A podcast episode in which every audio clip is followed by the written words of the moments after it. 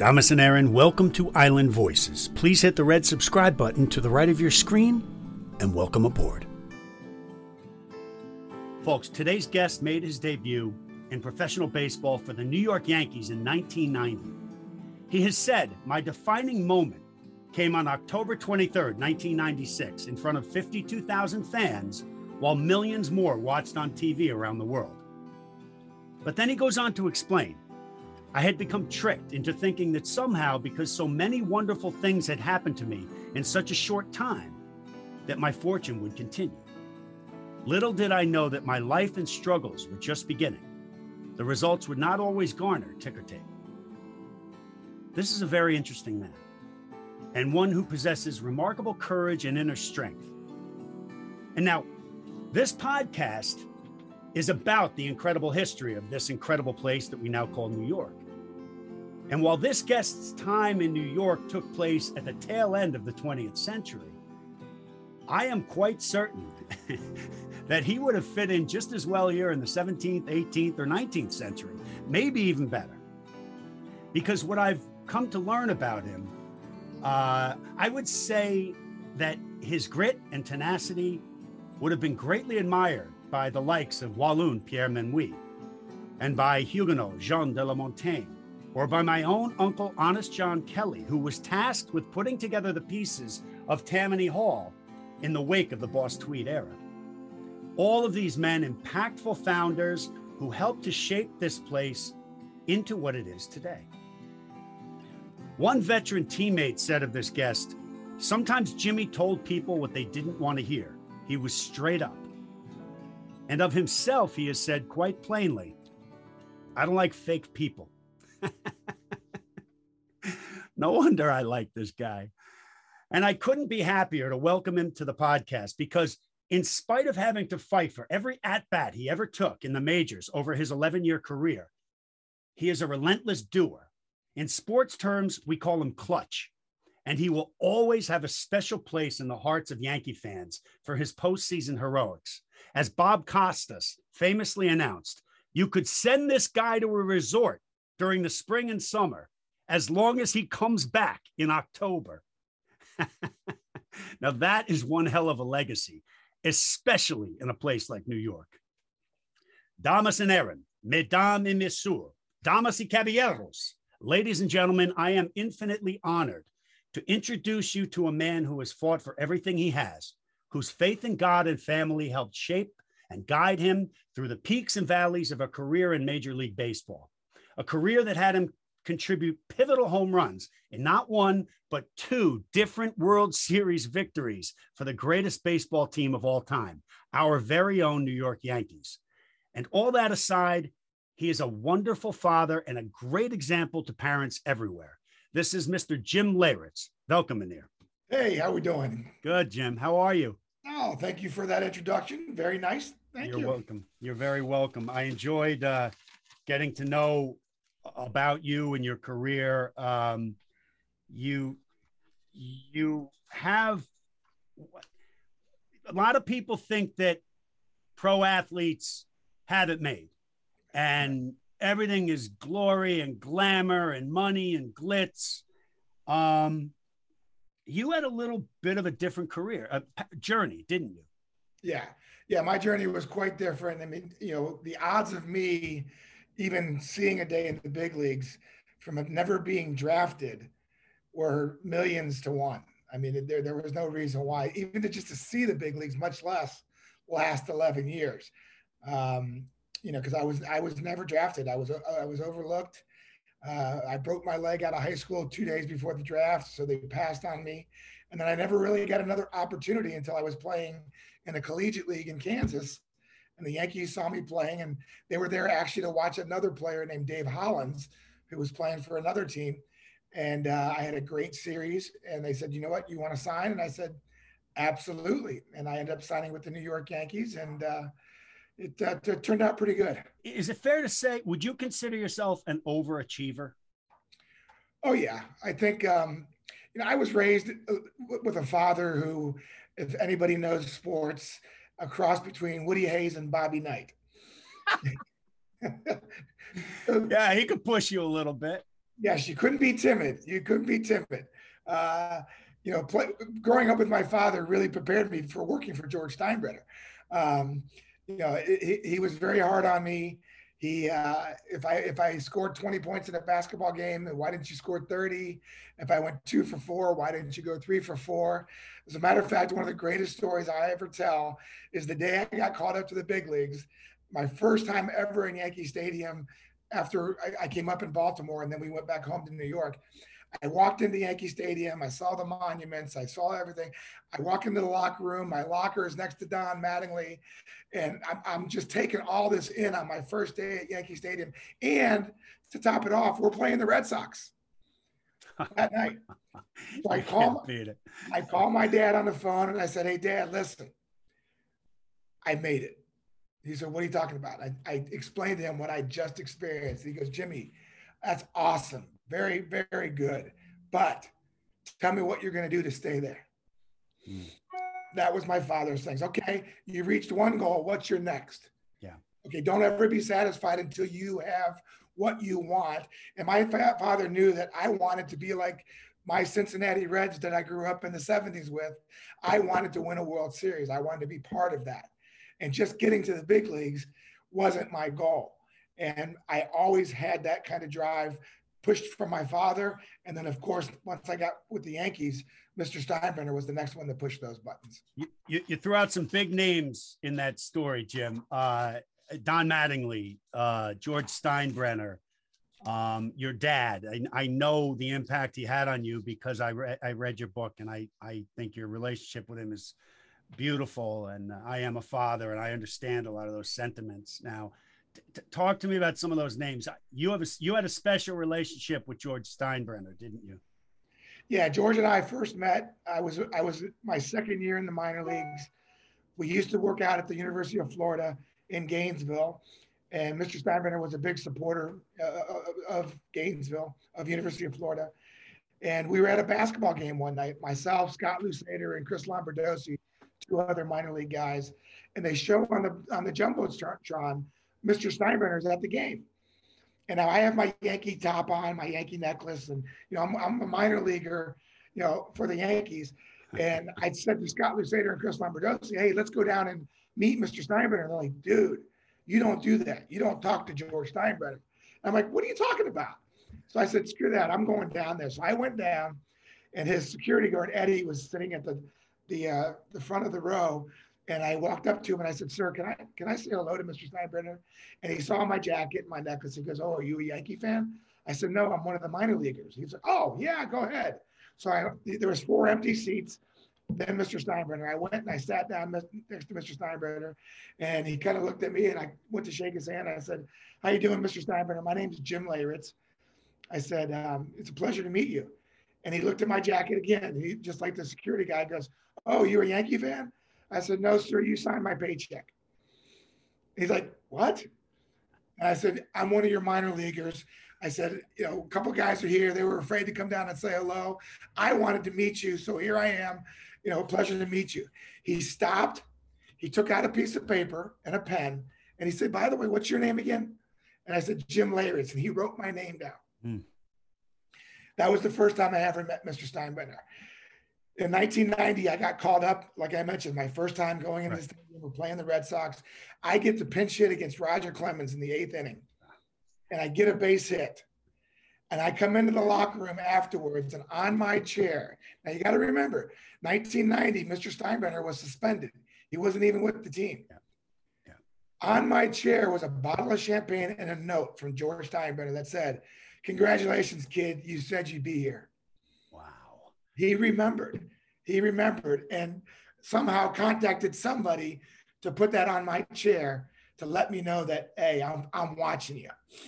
It's amazing, you know, because I'm a New Yorker and I, I've I remember when I first heard Steinbrenner's name, and you know, it's easy. It was easy to, if you listen to some of the press, to dislike Steinbrenner or think he was a jerk or think he was oppressive or have any kind of negative thoughts about him. And again, if you're not in the game, if you're not in the major leagues, you don't know.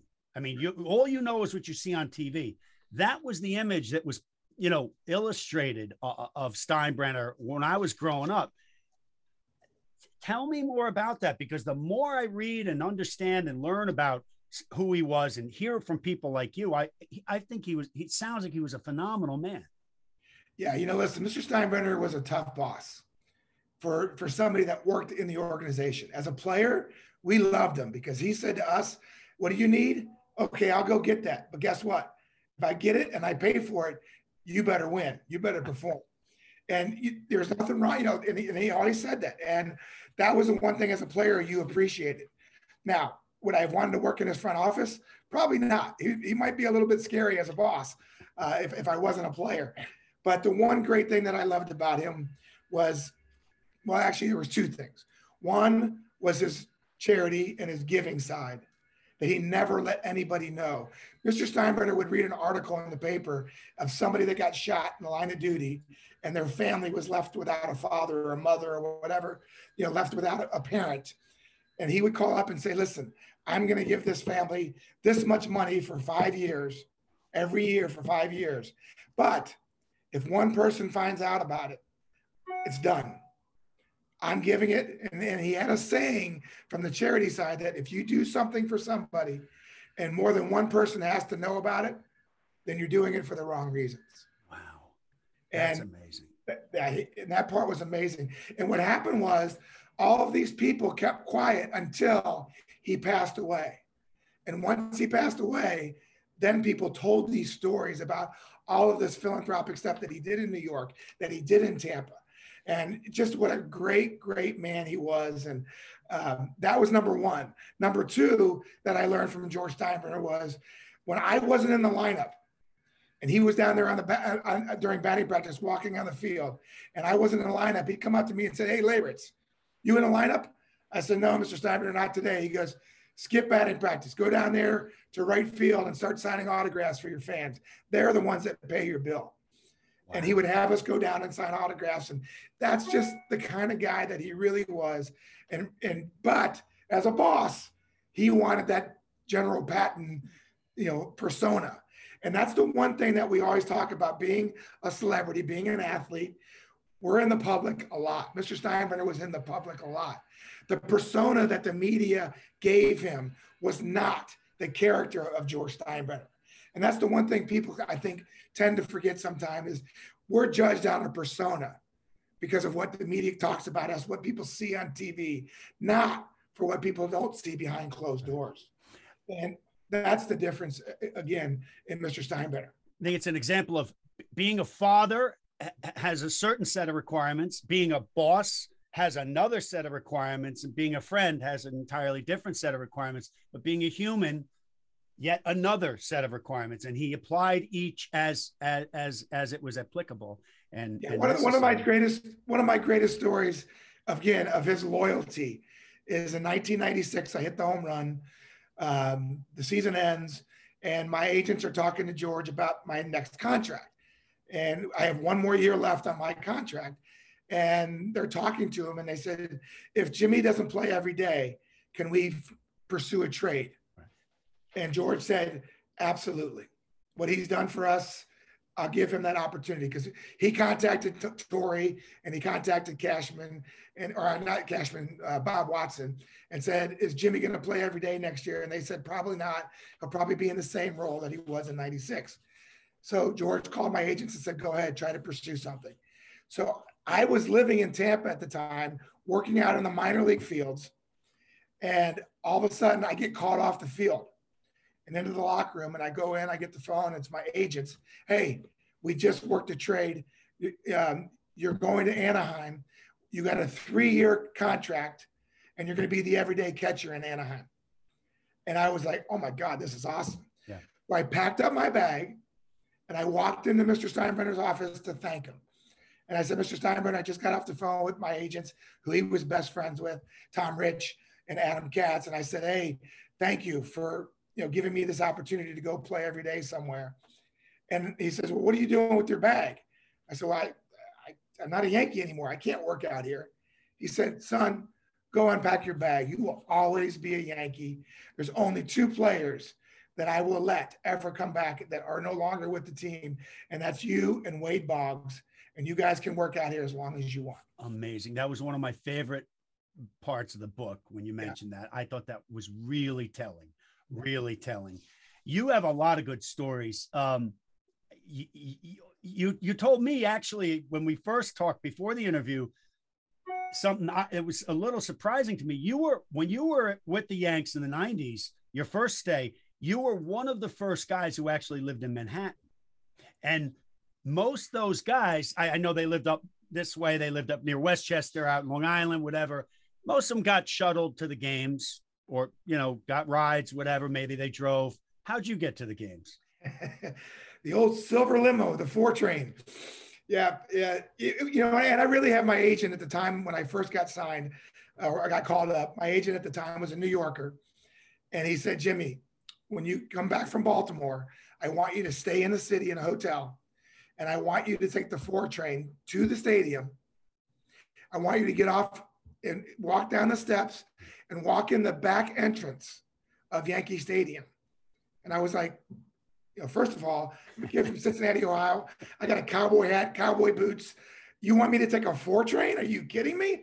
You know, but I did it. And sure enough, I walked out and as soon as you walk in the back entrance of the old stadium from the subway, you walk right into Monument Park. And that's what he wanted me to see. He wanted me to see the history because I wasn't a Yankee fan growing up. I was a Cincinnati Reds, big red. Right. And um, so he wanted me to take that in and just get the experience. And then once I did that, we went out, we went out two nights later in the city, had dinner, and he said, honestly, because I will tell you this, Jimmy, if you're you don't know how long you're going to be a Yankee. And this is one of the greatest cities in the world. Stay here, find an apartment in the city and just just be a New Yorker. And he goes, enjoy that experience because we don't know how long it's going to last. And you know what? For six years, I lived in New York City. I had my cowboy hat, my cowboy boots. I took the four train every single day. And, you know, my mother and father from Cincinnati, Ohio go, you know, aren't you afraid that, you know, something's going to happen to you on those trains because those subways are dangerous? I said, Mom and Dad, I've got a cowboy hat and cowboy boots. They think I'm carrying something. They're not going to mess with me. Jimmy Leyritz isn't afraid of anything. After reading your book, I'm convinced of that. That is awesome. And I think that has a lot to do with you falling in love with this city, the city that you call your, your you know, your second, your, your home away from home now. Um, now there was, you took a, a teammate off on the subway one time by necessity. Tell us about that. Yeah, that, that was one of probably my greatest stories that I tell people all the time because it was the first time and the only time in his life that Derek Jeter took a subway. All right. So we were we we had been out the night before, out all night. We overslept. We missed the bus. Well, wait, you you just won the World Series, correct? Yeah, we just won the okay, 90s. So it's the big night. Right. Yep. We had been out celebrating for three or four days. The, the parade was the next day. That night we were out really late. We end up oversleeping. Derek lived two blocks from me and we missed the bus. And I said, Hey, Derek, just come down, you know, come down by my apartment. I'm taking my son and my, my two-year-old son and my wife, and you know, we'll just we'll we'll figure out a way to get down. And so he came down. We came out. There was there was a couple police officers on the corner, and I said, "Hey guys, you know, they of course recognized me, and I said, "Hey, we missed the bus to get to the parade. Can you guys give us an escort?" And he's like, "Jimmy, all the streets are shut down. We can't even get down there, yeah. much less take you down there." And I looked at Derek. I said, "Gee, we're jumping on the train, brother. That's the only way we can get there." And so we go down to the subway, and you know, back then we didn't. There was no cell phones. People had cameras, yeah. but it wasn't like the cell phone craziness that you would normally right. get now and we jumped on the train and you know i had my my son my two-year-old and my wife and we take the train all the way down. And we and, get and he had never been on the subway right? he had never he was scared to he tells the story all the time like I, I i did not want to do this because you know i was scared. And so we took it all the way down and we we made the parade. And uh but yeah funny one of the funniest stories because he did never take it he never took a subway again after that. Wow that is so cool. You you really became a New Yorker, didn't you? I think that's one of the things the Yankee fans really appreciated is what I was doing in the community. uh, being a part of the community. I did a lot of things with the PAL and all of the NYPD and the FDNY, and you know, just just a lot of stuff that really made me feel part of New York, and yet they felt like, hey, he really is a is a true player that wants to be part of of our community too, and uh, just the relationships and the the friendships that I have still to this day uh, is is one of the friendliest cities out of the six cities that I played in. It's really a misconception, isn't it, that that New Yorkers are not friendly? It, it they're they're friendly in a very specific, down to earth way, aren't they? but they're, yeah. they're they're direct. They're direct. Well, and and and and they're loyal. They're loyal. If if if you treat them with respect, if you treat them important, you will get the same in return. Yeah. Because again, like I said, it's to me, it's one of the friendliest cities that I've ever been in. Awesome. We have a, a lot of people really interested in in this interview. Uh, we have there's a lot of baseball fans that listen. Um, Rob from Rockland County wants to know. Now, let me point out, Rob is a serious baseball fan. He got married at home plate at Cooperstown, New York. So this dude is serious about his baseball. He points out that you played for two legendary managers, Joe Torre, uh, a guy who's sort of solidified already, and another guy who's sort of in the process of really solidifying his legacy, Buck Showalter. Tell us some of the differences of playing for those two specific managers um, and what each brings to the table and what, what each brought to your uh, career. Yeah, you know, it's one of those things that people always say, you know, nobody has everything.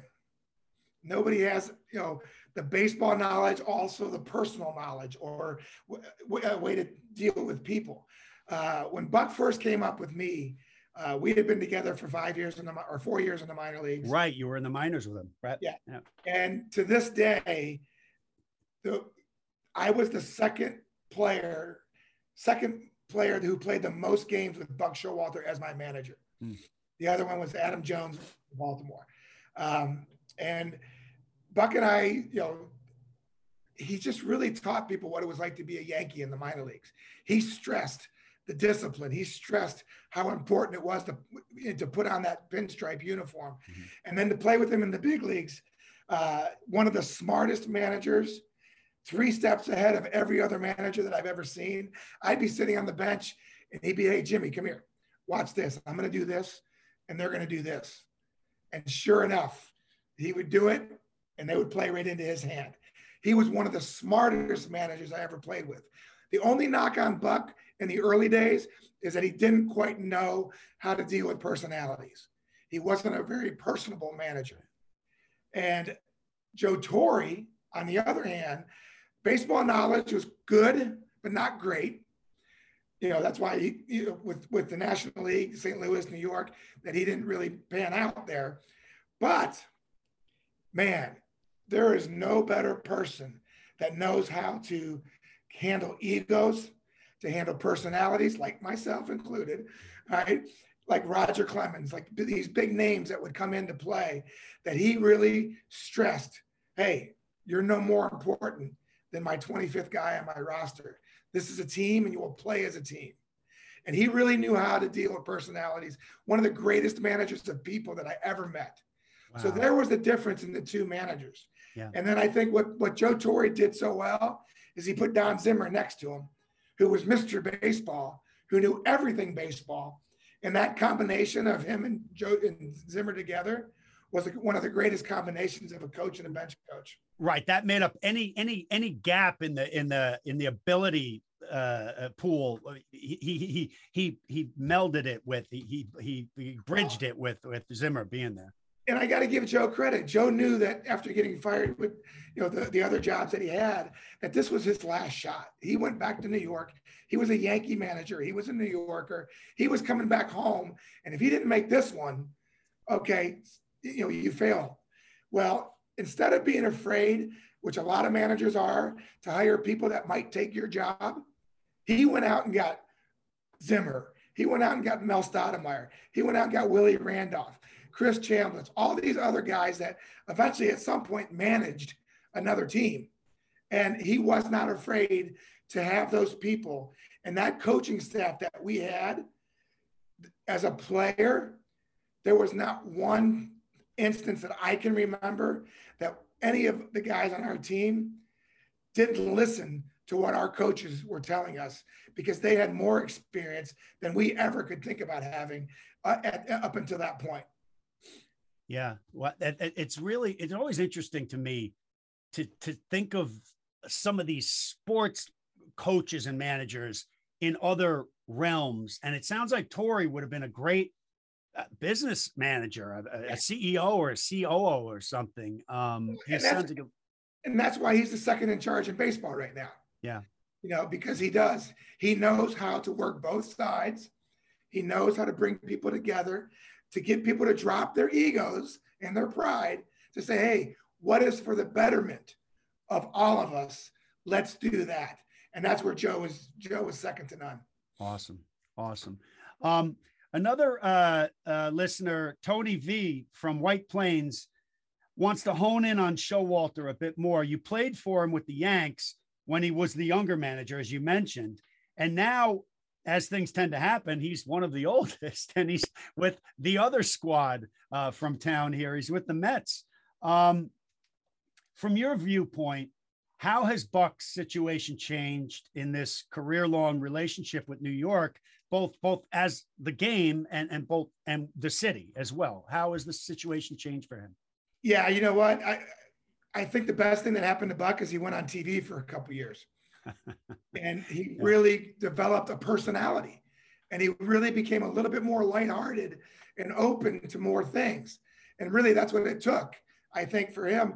And I remember when when he was managing in Baltimore, Jim Thome was playing there, and Jimmy and I were good friends. And I was talking to Jimmy one day because I was working for MLB.com and ESPN, and I was talking to Jimmy about, hey, what's it like playing for Buck? And he he was the first one to say, you know what, Jimmy, I know early on he had a bad rap, but man, he is so good with all of our players, the younger ones and the older ones.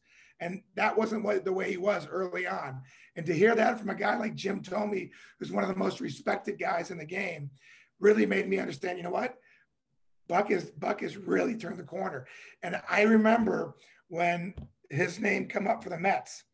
I remember talking to my good buddies that are, are Mets fans saying, dude, if you guys get Showalter, it's going to change everything because he can take what's been missing at the Mets and he can help make it happen. And so far, so good. I mean, what he's done so far is, is pretty much, I think, uh, the future of what the Mets are going to be like. It's really looking good, isn't it? Yeah. And yeah. and by the way, just just for the record, I was born a Met fan uh, okay. by by by heritage, but I'm a Yankee fan as well. I'm I'm a New York fan. I'm not one of these guys, but it's always happy. It's always good to see the the orange and blue. You know, right. I'm always a I'm always a Yankee, but I root for every New York team. Yeah, absolutely. And, and I root for the Mets until they play the Yankees. Exactly. Yeah, exactly. And I got to. And I got to go for the Mets, even though you guys kicked their ass in the exactly. in the series. Um, there's one more question from Rich in Queens. Um, who says, you know, and I think a lot of fans agree, the game four home run was just about one of the best things he's ever seen. Um, what were you looking for from Wohlers on that pitch on at, at that point? Because I know there had been many pitches. It was you'd taken a whole bunch of pitches at that point. What were you yeah. thinking was coming, and what what was it that he threw? Yeah, it, was a six pitch at bat, um, and the count was two two when I hit it. Um, he had just thrown me on a 2 2 count, a slider, and I just barely fouled it off. And as the catcher, the next thing I'm thinking, okay, fastball in. And this guy throws 100 miles an hour. If he throws a fastball in, I'm not going to be able to get to it. So I took about a half a step off the plate. And that way, if he threw in, I could take the pitch and know that would be ball three.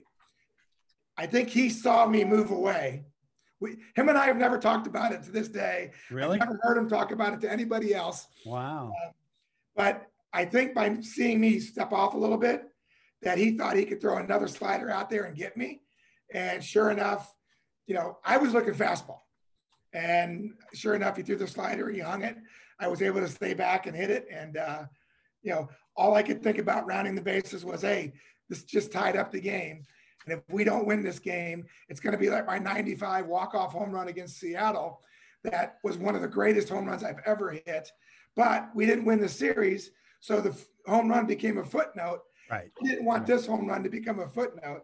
We ended up winning. It changed the momentum of the World Series.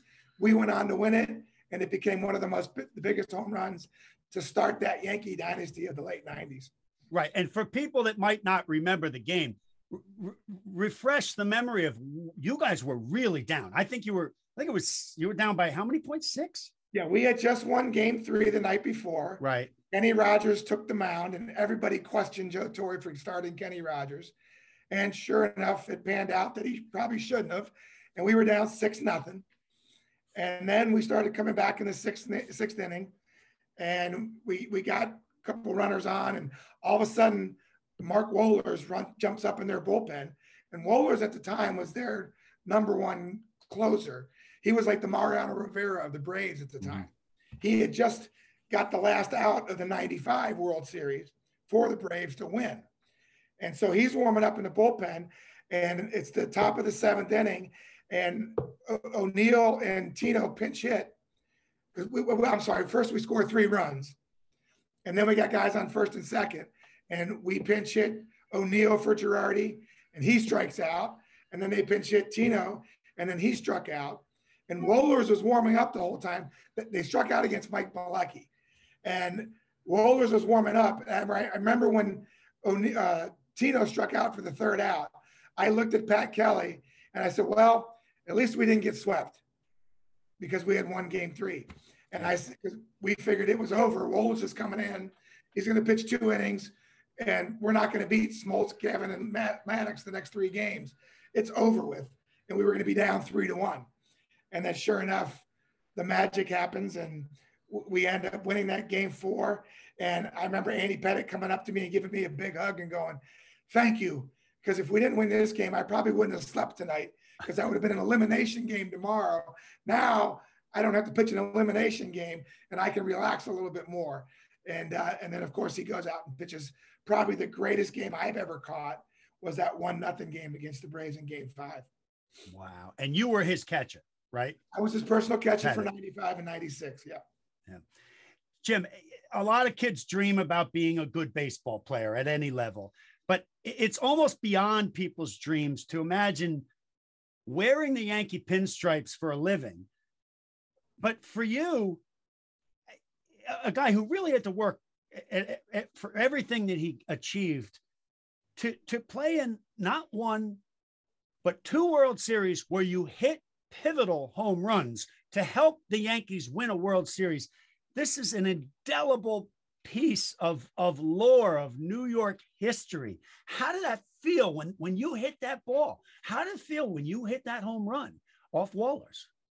Yeah, I mean, again, it was one of those situations where just running around the bases, thinking about, okay, if we win, this is going to be huge.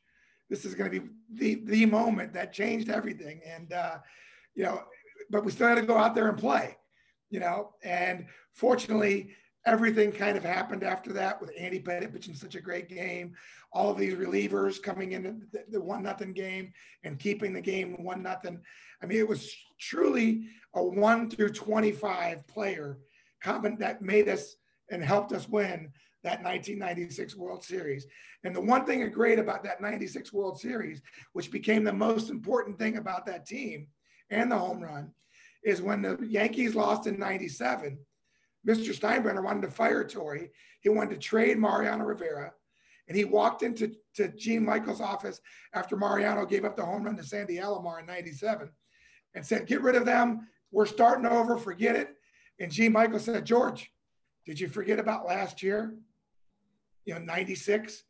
And Joe Torre always tells me when he sees me, I loved you when you tell that story because I would not have had a job in 98 had that 96 team not won. And then the, the Yankees wouldn't have had that magical 98 season, which they beat me because I was on the Padres in 98. They beat me in the World Series. They wouldn't have had that run and then that dynasty had we not won in 1996. You didn't just help the Yankees win a World Series, you helped them kick off a dynasty, literally. Yeah. Listen, you had mentioned um, going up and taking the initiative of introducing yourself to Steinbrenner as a, as a, as a minor leaguer, which was sort of unheard of you you got some chutzpah, Jim. Um, I, I want to mention something that happened when you were playing for the Padres. Tony Gwynn was your team. He was the he was alpha dog. He was the the experience, the most experienced dude, and he was a phenomenal Hall of Fame player. Um, but he came in and gave you guys a dressing down uh, uh, uh, at one point about work ethic and blah blah blah blah blah. And you you you you answered him, didn't you? Yeah, you know, it's one of those things that that was the quote you said earlier from Trevor Hoffman that sometimes Jimmy says things that people don't want to hear but are the truth. Um, and that was our situation. Tony, I got traded there in June. I, you know, I kept my mouth quiet. I just watched and I, you know, they were already one game in first place when I got there. So it wasn't my job to disrupt anything, just play and do your part. And I just remember watching Tony. He he wasn't a big vocal leader. He wasn't, but he was, you know, he was Tony Gwynn. I mean, come on, he's one of the greatest players in history. But I'm just watching it, and he was just more of a teammate. And then the last game of the season, we had we had a really bad September after we clinched. We weren't playing very well, and it was the last game of the season in Arizona, and music was playing. Mark Langston was playing his guitar with Tim Flannery. We were just all kind of having fun, you know, for getting ready for the last game of the season. And Tony took this initiative to be this leader. All of a sudden came in, turn the TVs off, do this, do that. And, and I was like, whoa, where's this coming from? And everybody kind of bowed down to it. And I kind of said, wait a minute. You know, hey, Tony, okay, if you want 25 guys on the bench supporting you, then I want you on the bench when you come out in the sixth inning and all these other guys go in that you, you stay out there and you support them. And, and what were what were the other teammates' reaction oh my, to when you stepped up and answered him like that? Kevin Brown and Andy Ashby going, dude, are you crazy? What are you doing? I go, no, no, no. I'm just holding him accountable. So sure enough, we I got I said, guys, listen, it's Tony's team. Let's go. Everybody on the everybody on the bench. So we all went out to the bench. We, we were all sitting out there. Sure enough, Tony comes out in the sixth inning. I go to pinch hit in the top of the seventh.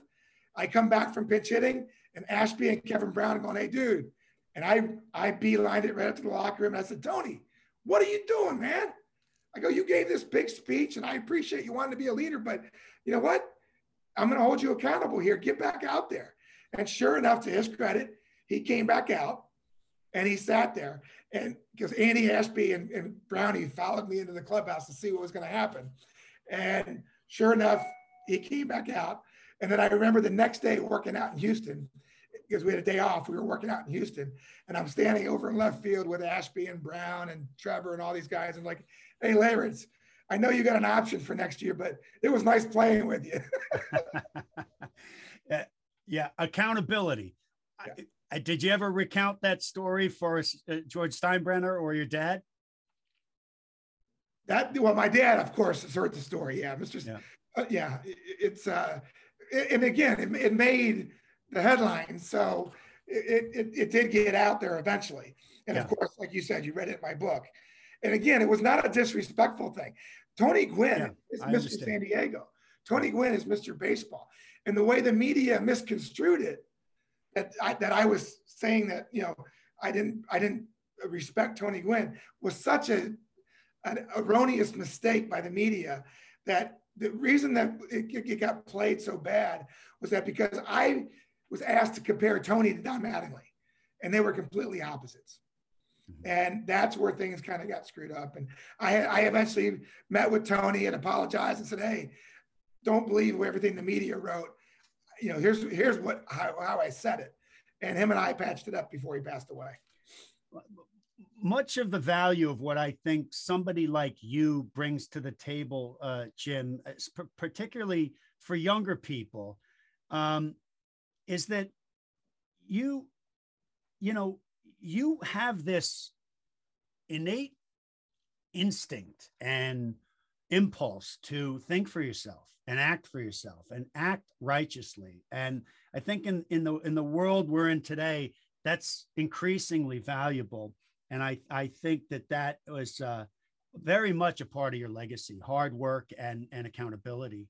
Um, I think those are those are excellent tenets to uh, to to leave behind, along with a couple of uh, championship winning home runs. Well, what me, what?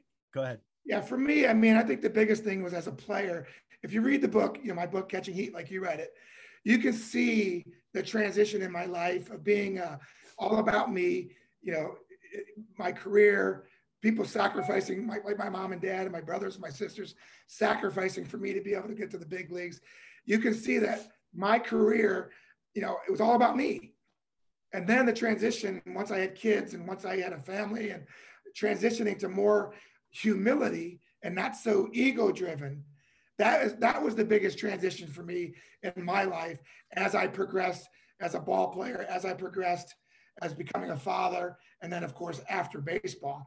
The humility that I was that I learned that I didn't always have you know, during my career that I had after my career is really uh, a welcome change in my life. One of the things that has changed uh, the way I approach people, the way I approach life, because you got to remember, as a professional athlete, your career is limited. So when you're in it, it's all about you, you know, and it's only going to last so long. And uh, you know, w- once that was over with, you have the rest of your life to live and you know that's that's where you have to have the the humility that says okay i was a ball player but again i was just a ball player. Now i'm a father. Now i have to impact people other ways. I, as i said i really enjoyed researching you and reading your book. By the way folks the book is um, catching heat. This one's pretty worn because i read it. It went on it went on a couple of planes with me. Um, and i read it a couple of times actually and I got and I felt like I I'm like there's a guy I really relate to uh, for a lot of different reasons. It, all baseball aside, at the end of the last page of the book, you said something that I say all the time to my kids and the kids who play for me when I coach. I've learned very little from winning, but I have learned a great deal from losing. Yeah. yeah. So true. So true. Tell me about that. Yeah, those are words from the book, The Purpose Driven Life, and my pastor, Rick Warren. Um, and it, it's it's very true. I mean, you know, you hear athletes talk about getting knocked down seven times, getting up eight, you know, all these different things. But it's really true that the lessons that you you learn, you don't learn when you're on top. You know, when you're on top, everything's great. You know, it's like we always talk about a winning team is you, you don't know all the problems within the team until you start losing. Then those things come to light.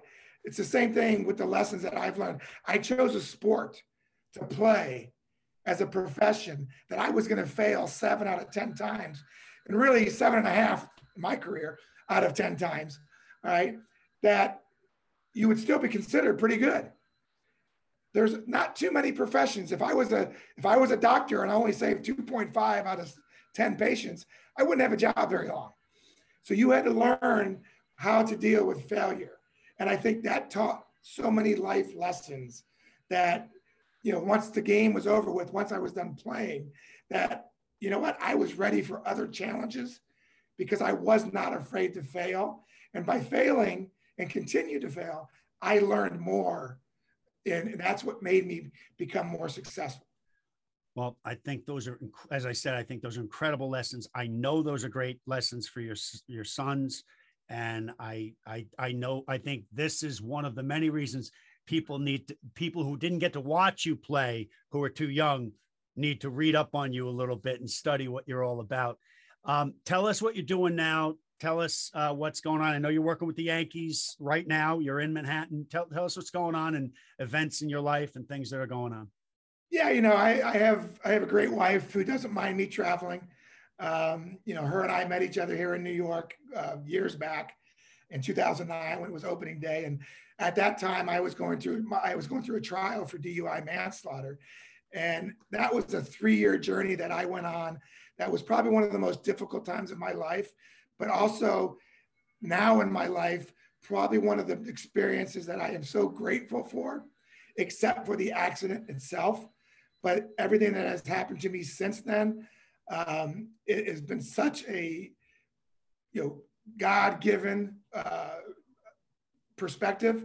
And I just think that uh, one of the things that I, I, I met my current wife now, and I told her I read this book called The Purpose Driven Life, and that was what was helping me get through my trial and everything that I was going through because I was being wrongly con- convicted uh, by the state of Florida, and it took three years to get to court. Long story short, after those three, after we finally got to court, the jury threw it out in 30 minutes. I was found uh, guilty of a DUI, which I was willing to take, but not guilty of the, the accident and was free to go. And at that time, I had met my wife and uh, you know, girlfriend at the time, and I said, let's go to California with the boys and let's see if this relationship through God and through everything else works. It did. And here we are in 2022. We've been married seven years. Um, and so I'm living in California. During the baseball season, the Yankees hire me for about 35 or 40 games to come up in the suites to sign autographs for the corporate sponsors and the seat holders, the suite holders. Um, I, I work for a title company in New York called AmTrust. So I do I do title insurance for commercial and residential real estate in New York and in California. Um, and it just made sense to take an apartment here, to be here as much as I can to build my business. And then I also have two young, two stepdaughters that one of them is going to pursue her PA hopefully at Marist College in Poughkeepsie. And then my other daughter is going to be a senior next year and graduate, and she wants to start at FIT. So they're both going to be in New York. So my wife said, you know what? Let's take this apartment. Let's, you know, we're going to be in New York most of the summers to be able to see our kids. And again, that's what that's what I'm doing. I work for all different charities and foundations. Uh, I, I have a, in in California. I'm on the board of a team. It's called the Team Project, and it's uh, sexually trafficked girls and women uh, that that you know that, that we bring in. We house them. We try to get them back on their feet. We put them through rehab if they need it. We find them jobs. We educate them. Uh, it's a pretty big charity in California.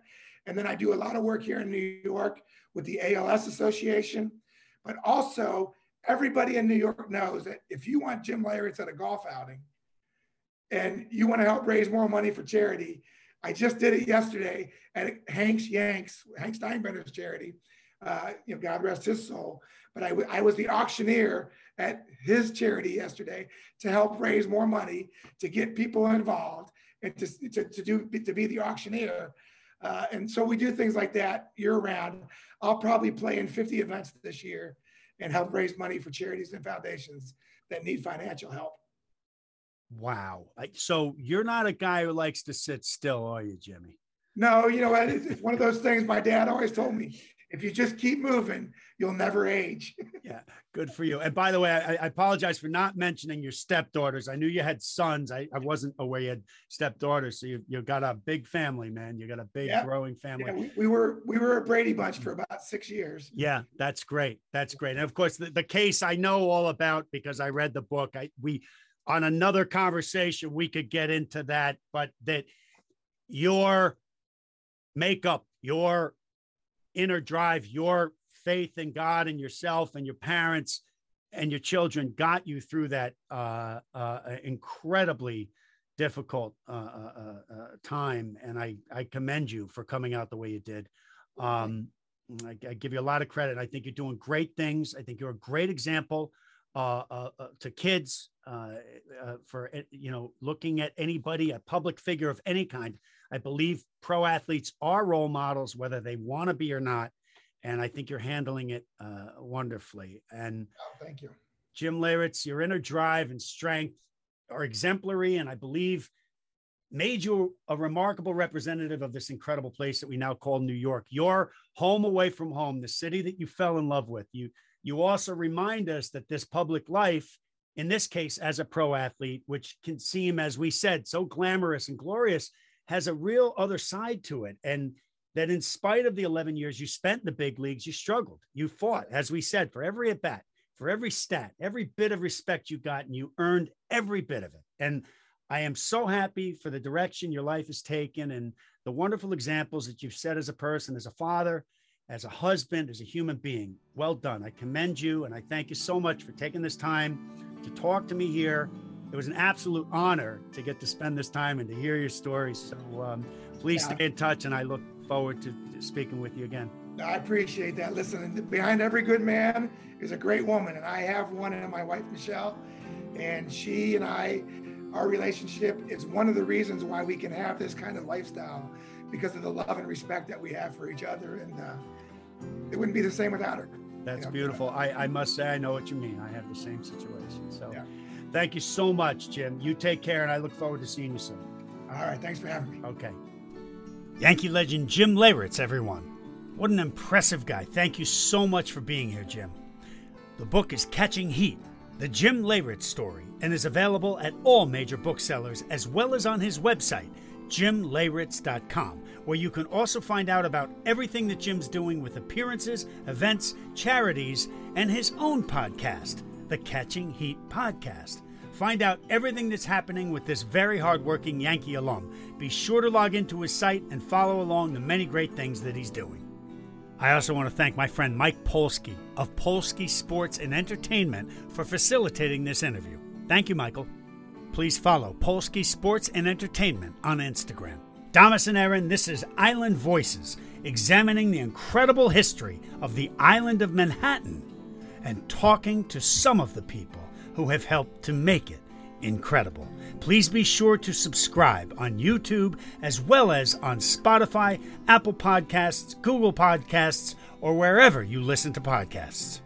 Climb aboard. History is cool. Island Voices is a production of Chance Kelly and Chance Kelly Inc. and may not be reproduced or rebroadcast without written authorization. Thank you.